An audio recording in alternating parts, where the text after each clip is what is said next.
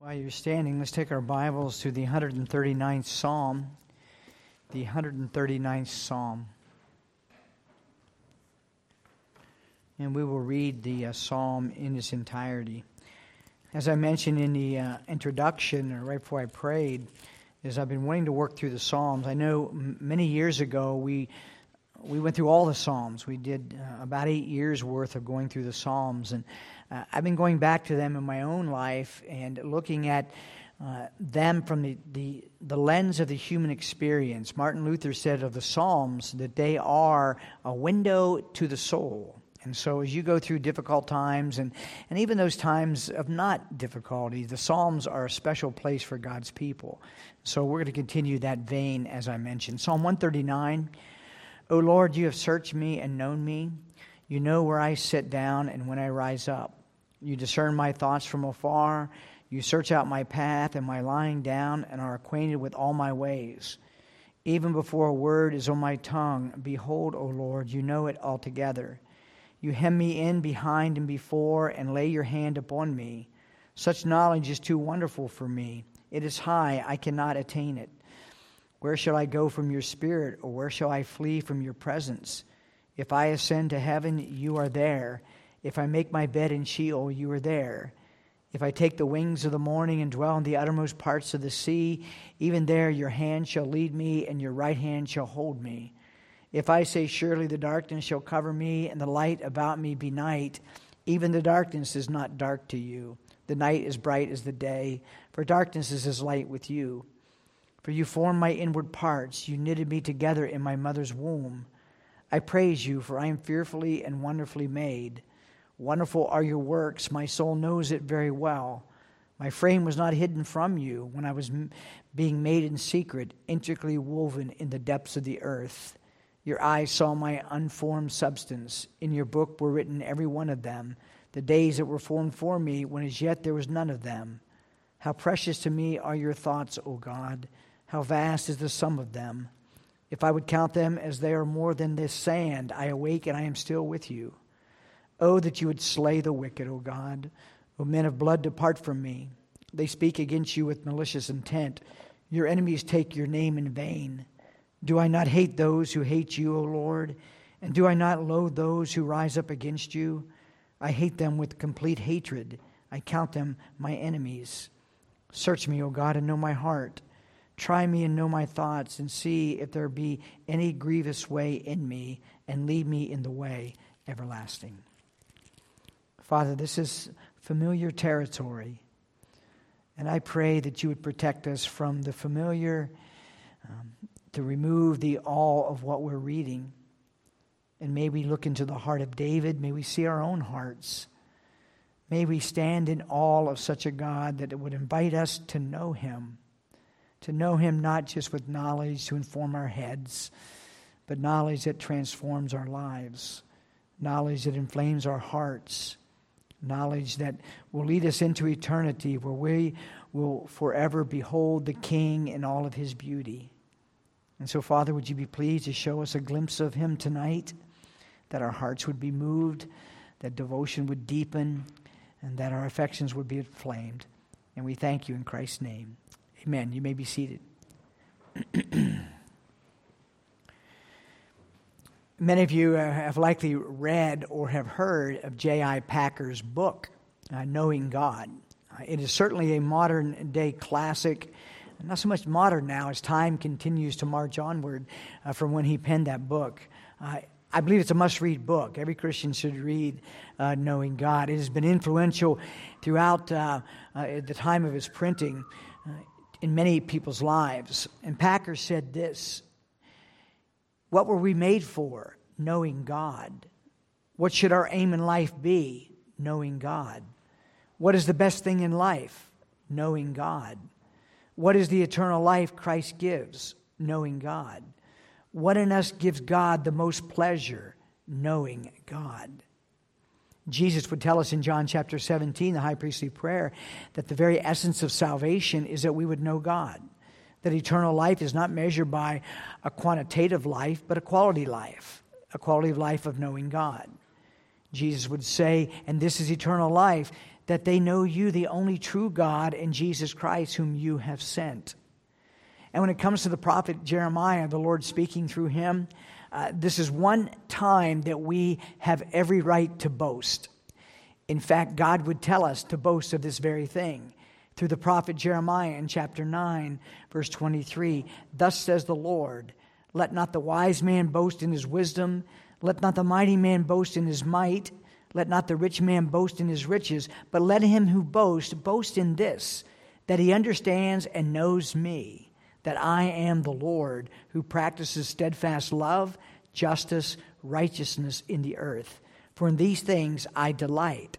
So once again, we see uh, as a spinoff from Packer's book, actually, Packer's book is from the scripture, is that God takes great delight when we know him. And he wants us to know him. And when you come to Psalm 139, which I know is familiar territory for you, as I mentioned, is 139 is that rare blend of theology and affection. It is that rare, that rare blend of right doctrine that moves the heart. David is overwhelmed. And if there's one word to describe the psalmist's experience in Psalm 139, it is that of being overwhelmed. Is Psalm 139 has been called one of the summits of Old Testament poetry. I love what Derek Kidner said about this psalm, quote, any small thought that we may have of God are magnificently transcended by this psalm. Yet for all of its heights and depths, it remains intensely personal from first to last. And that is so true. This psalm, as we will see, is extremely personal. And I pray it's personal for you. And I pray it's personal for me.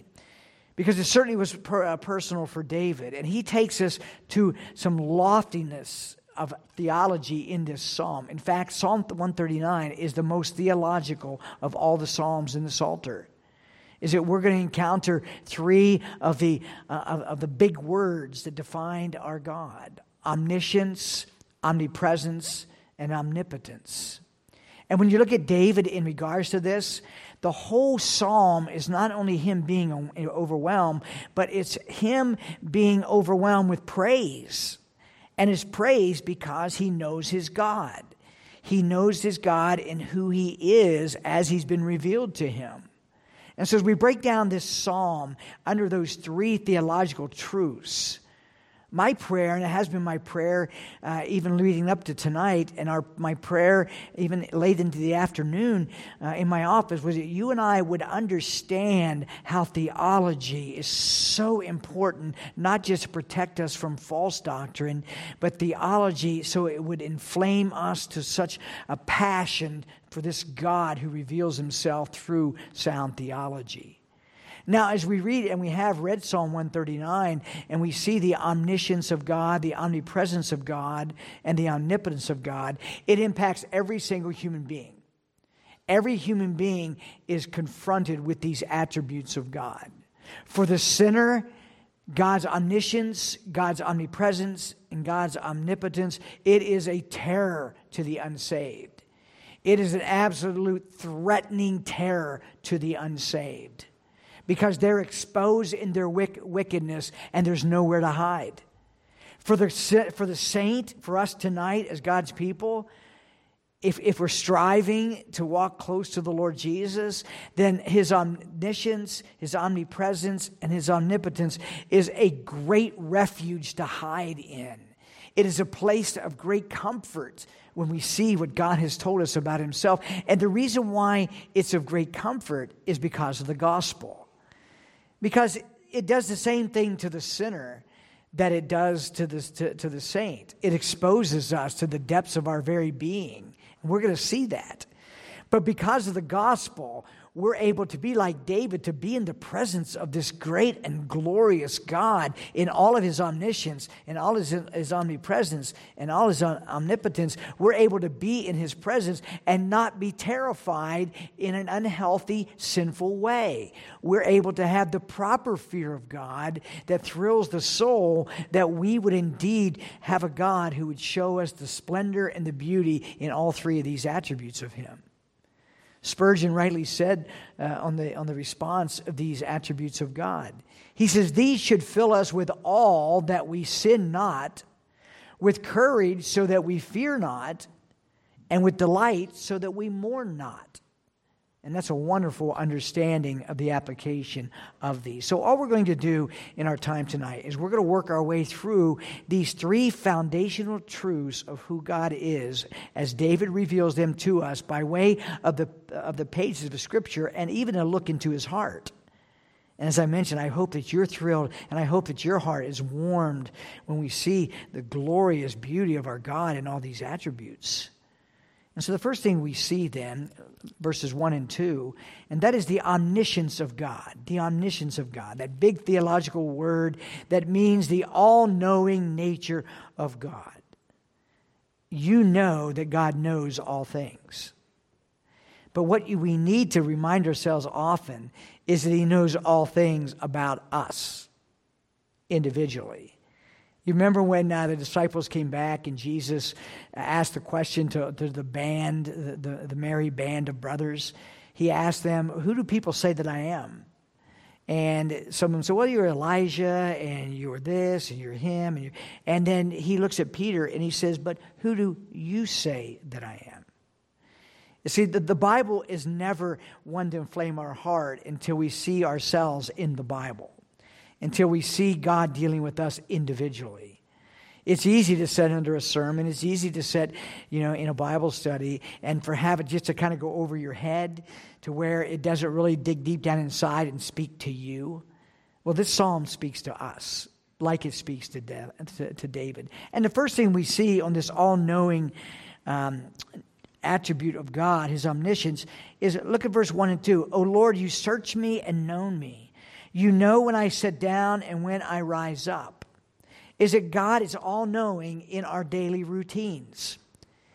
If you look at the uh, just the language, you know when I sit down and when I rise up. It's like David is saying, from sunrise to sunset, you know everything about me.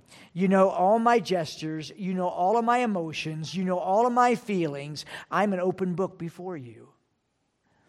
That means when we get out of bed in the morning, and that means when we go about executing our routines in life, there is absolutely no reason for a Christian ever to be routine. A Christian should have routines, which we all do, but life is never to be routine. And why? Because of the omniscience of God. Because that means no matter whether you're standing over a sink of dishes, or whether you're mowing the grass, or whether you have the noble job as a home educator, or whatever it may be, there is nothing in your life or my life that is routine. Everything comes from an all knowing God who looks down on our routines and who has orchestrated our routines. And because He knows all of them, there's an invitation for us to walk with Him in all of those routines. Some of your greatest fellowship can happen over a sink full of dishes.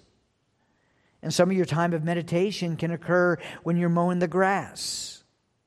And so we see that David acknowledges that God is all knowing, not in this in, in, the extraordinary. And this is something that I, I want you to understand: is that don't look for the bells and whistles in the Christian life. Don't look for the Mount of Transfiguration experiences. Don't run off to the next conference or to the or, or to the next um, uh, great sermon or the next great book or whatever next podcast. Don't go there looking for for God to do some extraordinary thing through an extraordinary thing.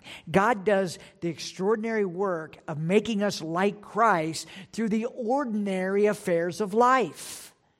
It is the daily routines that He conforms us to the image of Christ. You'll learn much self discipline when you have to mow that grass, like for me, when I don't want to do that. And God can be very real in those routines. And so David would say, You know when I get up in the morning, and you know when I lay down at night. You are acquainted with all my routines. Notice what else in verse 2 is that he also acknowledges God's omniscience in his thoughts. In his thoughts. Psalm 139, the second part of the verse says, You discern or you know my thoughts from afar. You know my thoughts from afar. Do you know what the staggering thing when I read this and I thought about this? is that we know that God knows our thoughts. But you know what? I don't know your thoughts. And I know some of you may be looking at me tonight, but you're not here. You may already be out somewhere on Tuesday, Wednesday, Thursday, already somewhere else. You may, I don't know that. I don't know where your thoughts are, but God does.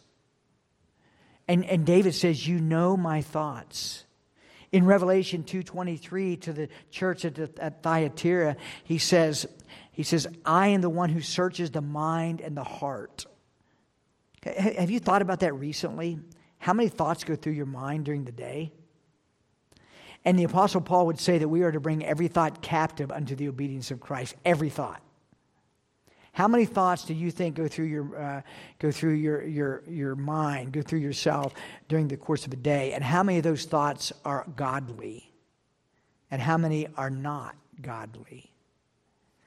I would I would say that the battleground of the Christian is the mind. How you think determines how you live. And so, as even as we come, uh, I think Paul Washer said that the greatest uh, hour of warfare for the Christian is during worship because your mind drifts and you're all you're, you can be at different places. And here's the staggering truth about the omniscience of God in knowing our thoughts. But, but let me let me add a little uncomfortableness right now.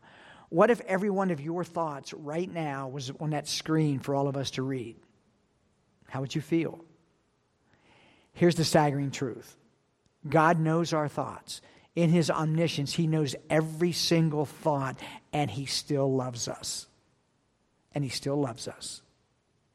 Despite the fact that we have thoughts that are on not becoming a Christian, at times we have thoughts that uh, are unbecoming towards other Christians that we would never say outwardly, but in God's economy, thoughts and speech are the same. And so David is overwhelmed not only that God is, is in the ordinary, he's in the routines. You know when I get up and you know when I go down. He also is overwhelmed that God knows his thoughts. And he knows his thoughts and yet maintains a steadfast love. Now look at verse 3. Here's the third application of God's omniscience that should. Now, when you read this, it's important you understand that David is, this is a prayer and it's a prayer of praise. And when he gets a hold of who his God is in his omniscience, his omnipresence, and his omnipotence, it can't help but produce praise. And worship is not something that we orchestrate by order of service. Worship occurs when God reveals himself to his people. And that can be over a grave, it could be over tough trials, it could be on a Sunday morning. Is worship is not orchestrated by man. Orchestrated is uh, uh, worship is orchestrated by God when He reveals Himself to us and by way, and in particular, his omniscience, his omnipresence, and his omnipotence. And here's a third thing. Here's a third thing. Verse 3 You search out my path and my lying down, and are acquainted or privy to all my ways. Here's a third um, manifestation of God's omniscience, his all knowing in David's life, which produced praise. Not only was he overwhelmed that God was in his routines of the day, his thoughts, but also all of his actions. You search out my past and my lying down and are acquainted, not in a shallow way, but in a thorough way of all my ways. And here's encouragement for the believer you are never out of the watching eye of sovereignty. You are never out of the watching eye of, so- of sovereignty. And that is one of the strongest deterrents that Christians have against sin. As, as much good as the internet does, as much good as, uh, as our phones may do, as much good as Google searches and all those other things may do, it has done much damage. Because what what you used to have to go look for, you don't have to leave the, the confines of your home anymore. You can pump in so much stuff via the internet. And I'm talking in particular now about the devastation that pornography is doing in America and what it's doing in Christian families. It's so easy that you can you can sit before a screen without uh, when everybody's in bed. It's just you, so you think it's just you and that screen, or it's just you and that that feed. It's just you and that reel, or whatever it may be. But God, in His omniscience, And David would say, You know all my ways. If we would think far more of that, it would have a strong deterrent on what we put before our eyes, what we put before even our feet where we go. Dietrich Bonhoeffer, he, uh, he wrote uh, a treatise on temptation. And he said that when temptation, and he was, he was writing in regards to lust, he says, when temptation is entertained, I'm paraphrasing what he said.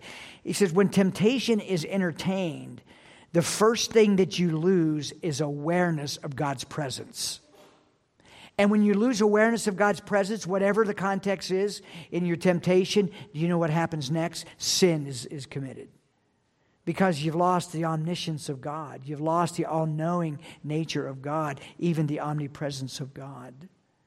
Hebrews 4:13 tells us and no creature is hidden from his sight but all are naked and exposed to the eyes of him to whom we must give an account. And that should not make us afraid. We should not be afraid because the gospel, the gospel has given us the refuge, but it should make us very wise. Because God will not have his children toy with sin, he will not have his children toy with temptation, and that he'll bring chastisement. And if we forget his omniscience, if we forget that he is privy to all of our actions, then Bonhoeffer's right. When you lose a sense of the presence of God in your life, then, then it, the gate's wide open to commit whatever sin that lies within the heart. And all sin lies within the heart of every human being, and Christians are not immune. All right, here's a fourth thing. Look at verse 4. Here's a fourth thing that David is overwhelmed with in regards to the omniscience of God. Not only does he sense and give praise because the all knowing God knows his daily routines from sunrise to sunset, not only does every thought uh, come through the omniscience of God that was humbled, would humble David, but also produce praise because he's still loved. And that his actions, he says that God is privy to every single thing that I do, which further humbles the worshiper. But here's another one it's our words. Our words. Verse 4 Even before a word is in my tongue, behold, O Lord, you know it altogether.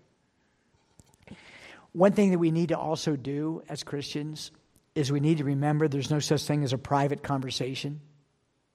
Even if you think it's late at night, it's just you and your husband or you and your wife, and you're laying there and you want to talk and you want to talk about other Christians or you want to talk about people in general, you need to understand something. There's never a private conversation. Jesus says on the day of judgment, you will give an account for every careless word that you ever spoken. And so David is keenly aware. He says, Every word is on my tongue. Behold, you know it altogether. So his omniscience in actions, his omniscience in our routines, his omniscience in our words. And I hope that you see more and more that what's being laid in Psalm 139 is the foundation for acceptable worship not only acceptable worship, but what is necessary to know God, and that is a humbled heart. A humbled heart. Now go down to verse 15 and 16. We'll go back and work our way through those, but here's the fifth thing.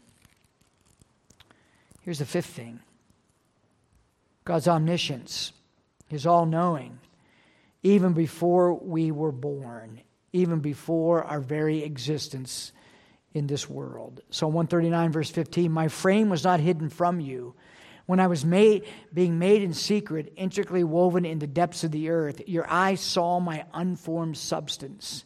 In your book were written, every one of them, the days that were formed for me, when as yet there was none of them. And this is what makes ab- abortion such an abomination.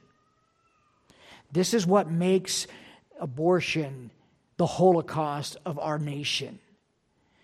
Is because we, we are slaughtering image bearers that existed before the foundation of the earth. Jeremiah 1 4 through 5 says, Now the word of the Lord came to me, saying, Before I formed you in the womb, I knew you. And before you, before you were born, I consecrated you. I appointed you a prophet to the nations. Now, how does that apply to us in the everyday life? We're not prophets, we're not like Jeremiah. This should thrill you to no end. Is that before you were even it, before we even come out of the womb, God has ordained us to be, and He ordained that we would have purposes. Where you're at right now in the sovereignty of God, in the omniscience of God, in the omnipresence of God, in the omnipotence of God, right where you are right now in your family, in your life, in your situations, in your circumstances, this is where God has ordained you to be for His purposes. I find that to be exciting. It makes the Christian life exciting. I tell you, it was, that, was, that was what ruled the day for me in the Navy many times. Many times.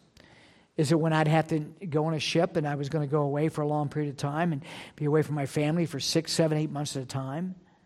That ruled the day, knowing that the sovereignty of God had put me in a, in a place for His purposes. And you need to see all of life in this lens. Is it before you were born, God formed you and placed you where you are for His purposes? That's what I think makes life uh, very exciting as a Christian. Is that you didn't just choose to be where you are, you were guided to where you are for divine purposes. And his omniscience, he, he knew you before you were even formed. Well, that's the summary of the first uh, attribute. Uh, that, well, that, that is the listing of the first attributes. Here's the summary. Uh, A.W. Pink has said this. It's a good summary. Quote God knows everything, everything possible, everything actual, all events, all creatures of the past, the present, and the future.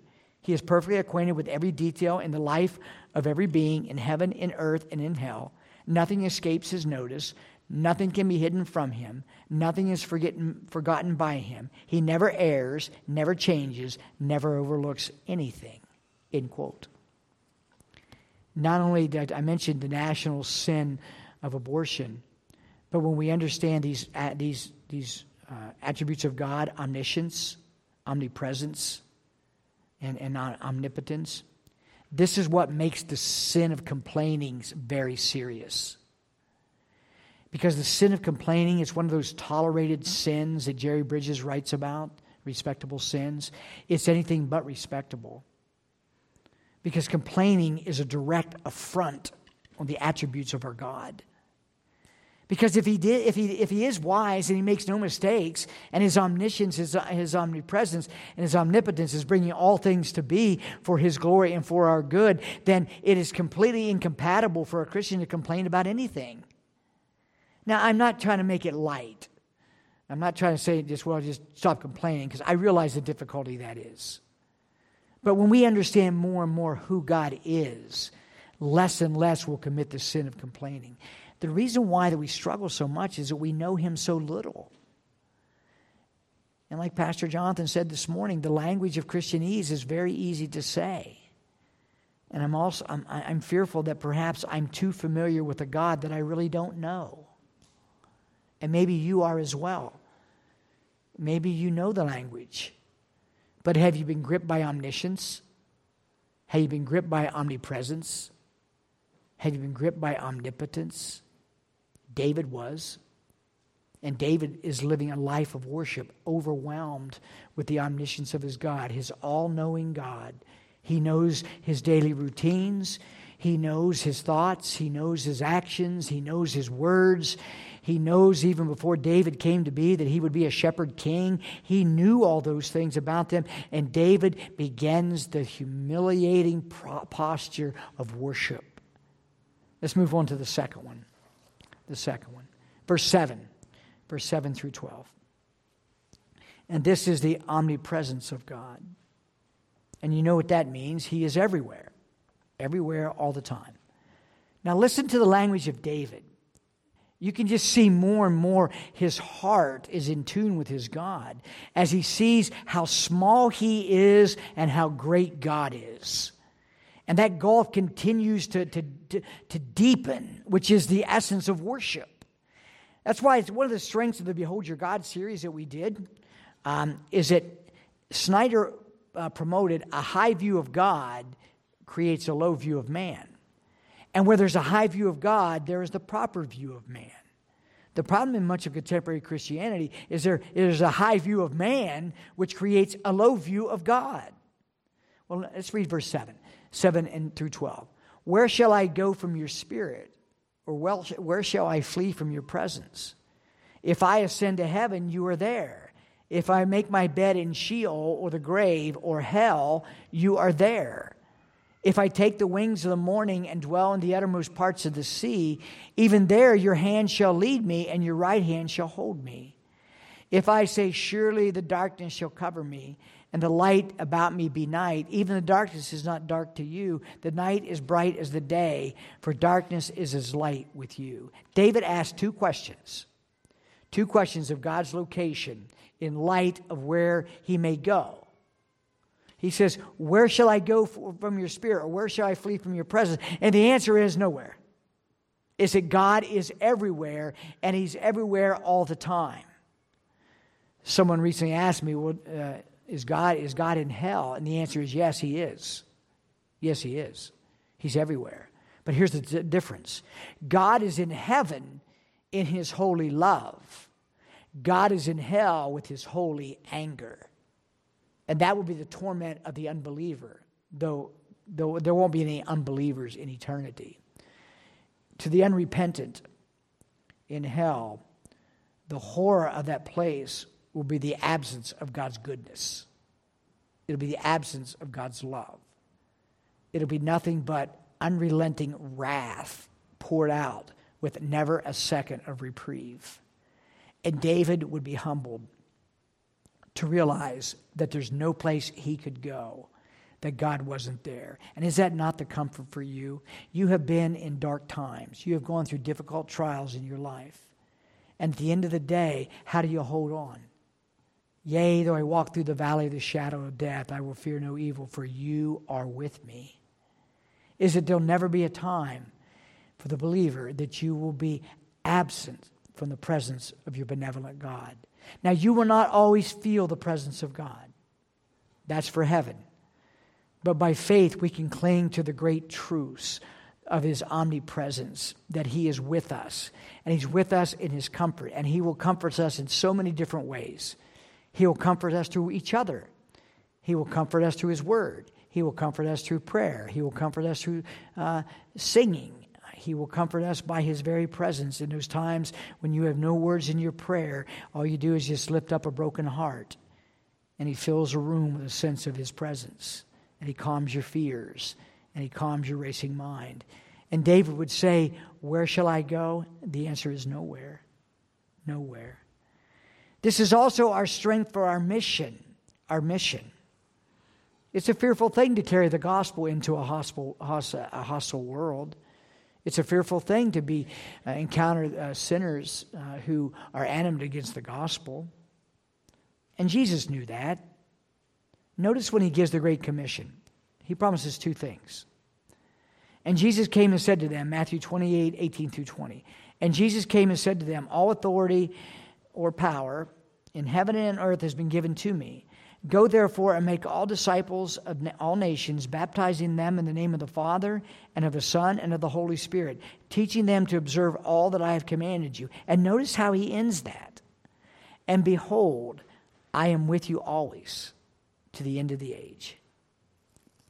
When you go out and you attempt to pass out tracts or you attempt to share the gospel all by yourself, it can be lonely and it can be kind of scary.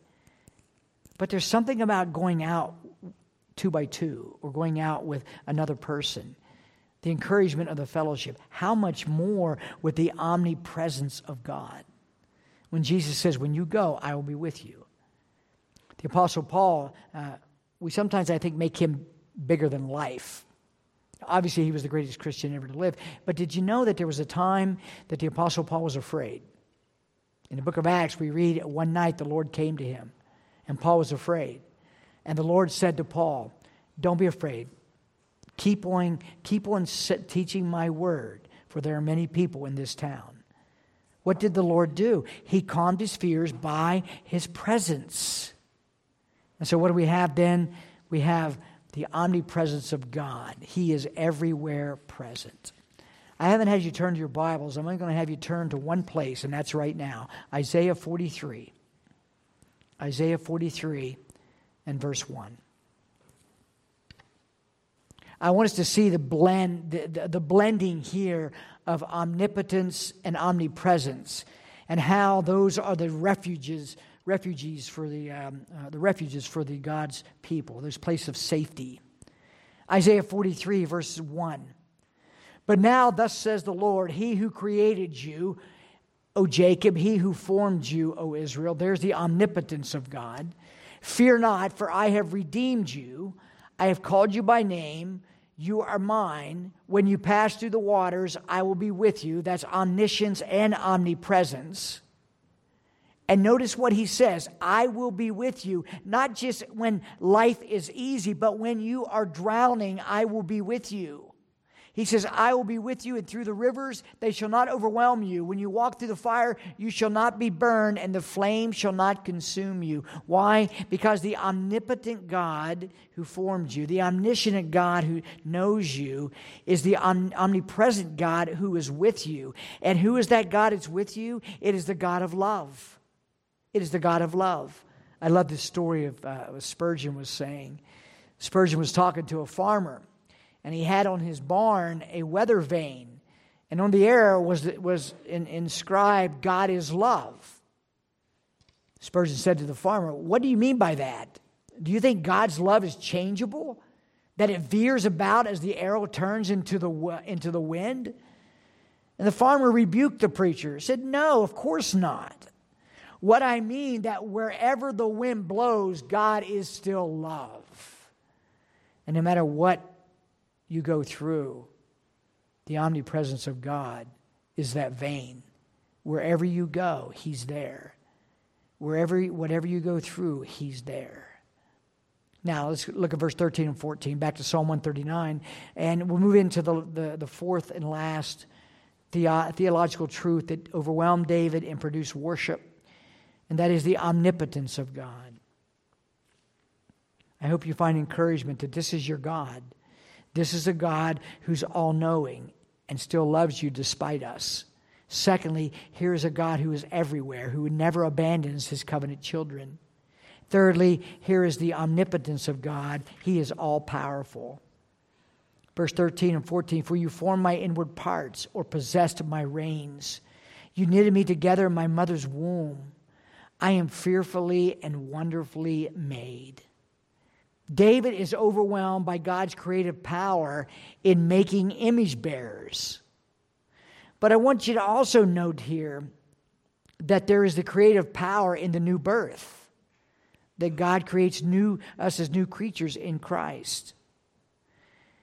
But implied in verses 13 and 14 is the ownership, is that the creator who made us is the creator who owns us.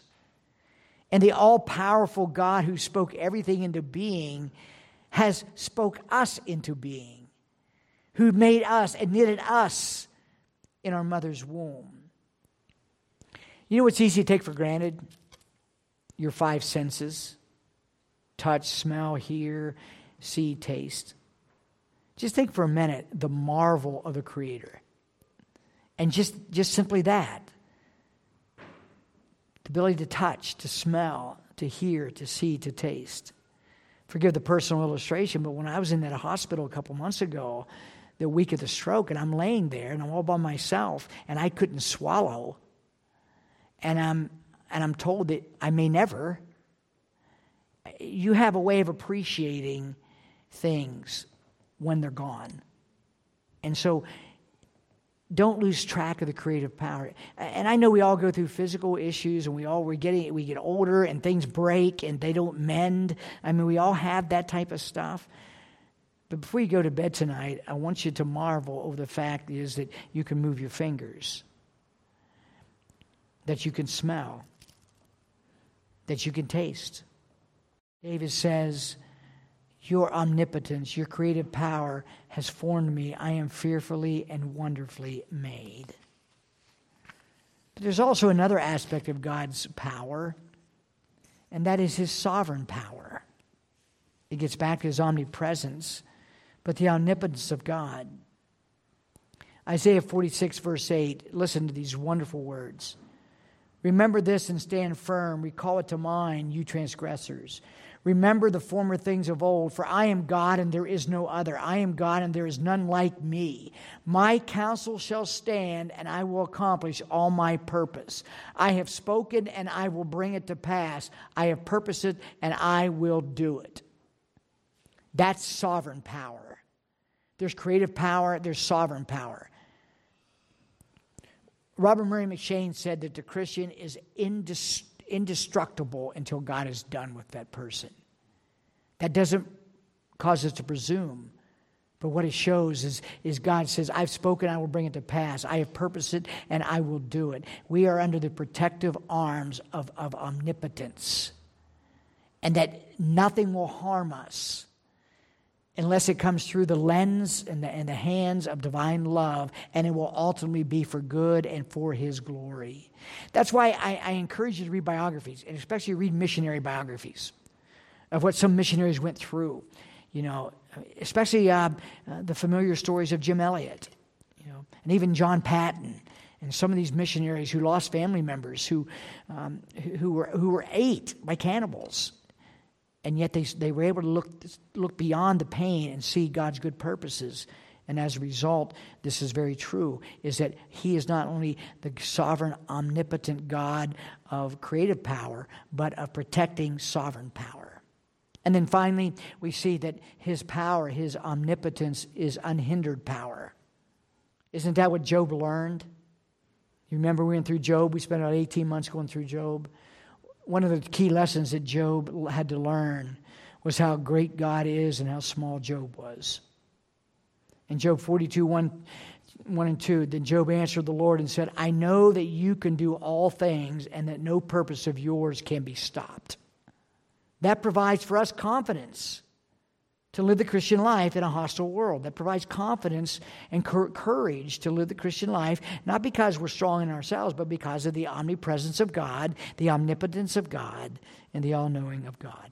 Now, quickly, let's finish up with uh, our responses. How do we respond to all these wonderful attributes of God? Well, David uh, provides us with three applications. And the first one is this look at verse 6 and 17 and 18. Such knowledge is too wonderful for me. It is high, I cannot attain it. And then verse 17 How gracious, precious to me are your thoughts, O God. How vast is the sum of them. If I would count them, they are more than the sand. I awake and I am still with you.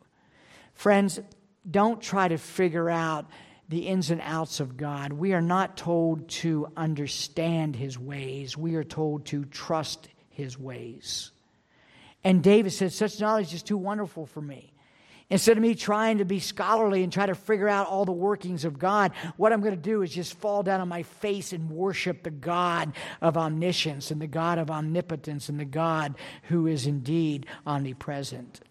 So, our first response to these attributes of God is humble amazement humble amazement. And, and there's something that we have to understand. There will be no spiritual growth without humility. None. None. God opposes the proud. There will be none. And the only way to be humbled is in the presence of God. It's not by nature we can generate this. It's not by reading more of the Bible. It's by being in the presence of God that man is humbled. And you can't fake that. Humility is not a virtue that can be faked. Genuine, God developed humility cannot be faked. It only comes from this holy amazement of who God has revealed himself to, to us. Here's the second one. Look at verse 19 through 22. Here's the second application of this psalm of knowing God. Is that if we truly know him and we see the condition of our country, is that we will rise up with righteous indignation not so much for our comfort, but the fact is that we will grieve greatly because God's honor is being defaced, because his glory is being shook, shook at. Look at verse 19.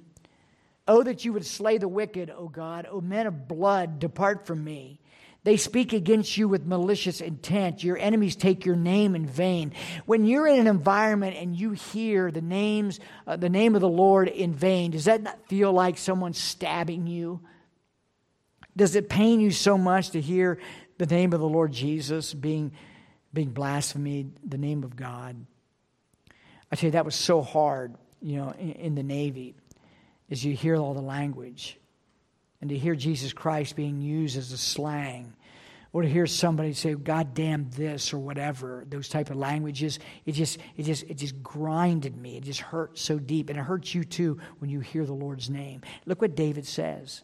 Do i not hate those who hate you o lord? Now he's not talking from an imprecatory way David, he says, Do I not loathe those who rise up against you? David is about God's honor, and he's about God's honor because he knows the God who needs to be honored. He knows his, him, his God is his omniscient God, his omnipotent God, his all knowing God. And as a result of this, David can't help but in Psalm 119, 136, he says, My eyes shed streams of tears because people do not keep your law. When's the last time that you've been on your knees crying aloud to God for the state of our nation because his name is being blasphemed? I think we need more of that. I do. I need more of those sleepless nights of crying out that God would send revival, not to make life easy for His church, uh, but that His name would be revered and that His honor would be restored to His church. Number three, look at verse 23 and 24, and we'll close. So, how should we respond to, to this God if we truly know Him? Number one, humble amazement. That'll produce a life of worship. Number two, righteous anger for His honor. And number three, humble self examination. Now, I say self examination, but it's under the divine hand of scrutiny. Verse 23 Search me, O God, and know me. Isn't it interesting that David would ask God to search him after he has been exposed to who God is? He says, Search me, O God, and know my heart. Try me and know my thoughts, and see if there be any grievous way in me, and lead me in the way everlasting. This is what a healthy Christian will do. The healthy Christian who knows God will say, Lord, prove me, search me, know me, because I don't know myself. And the healthy Christian will sit under the search lamp of God's word, and they won't be defensive and they won't try to rationalize. They'll be an open book before God saying, Search me and know me, and show me areas that's displeasing to you, because I want nothing more in my life to please you, so please show me. And that's not easy to do because if you're serious, God's going to show you some things that's going to attack your pride. And He may show you some things that you need to go tell someone something, that you may need to get something right, but you've let pride get in the way. But if you're like David, David didn't say, Search me and except for this area. Search me and know me except not this one. This room is all mine. You can't have that room. He said, Search me and know me. And he did it in the context, if you note there, he says, and see that there be any grievous way and lead me in the way everlasting. David was so enamored with who his God was that he wanted to get as close to him as he could. And that would require that God would search him and there would be that constant cleansing and constant, constantly exposing areas of weakness and areas of failure so that God would cleanse him and draw him closer and closer and closer. And that's why Martin Luther said the Christian life is one of continual repentance because we're always in need of searching. And there'll always be something to be exposed because we're not perfected yet. But the more that those layers are peeled back, the more humility takes over the more that you become the attractive Christian, the attractive Christian that doesn't know the language of Christianity, but knows the Christ of Christianity. The Christ in all the wonderful, beautiful splendor of his omniscience, of his omnipresence, and his omnipotence. God, help us to know this God because, as Packer would say, and rightly so, and the scripture teaches us, God takes great delight in a people that will seek him and we will know him when we seek him with all of our heart. Let's pray. Father, thank you so much for the great truth that, and the example of David. And surely, a sinner saved by grace, he was.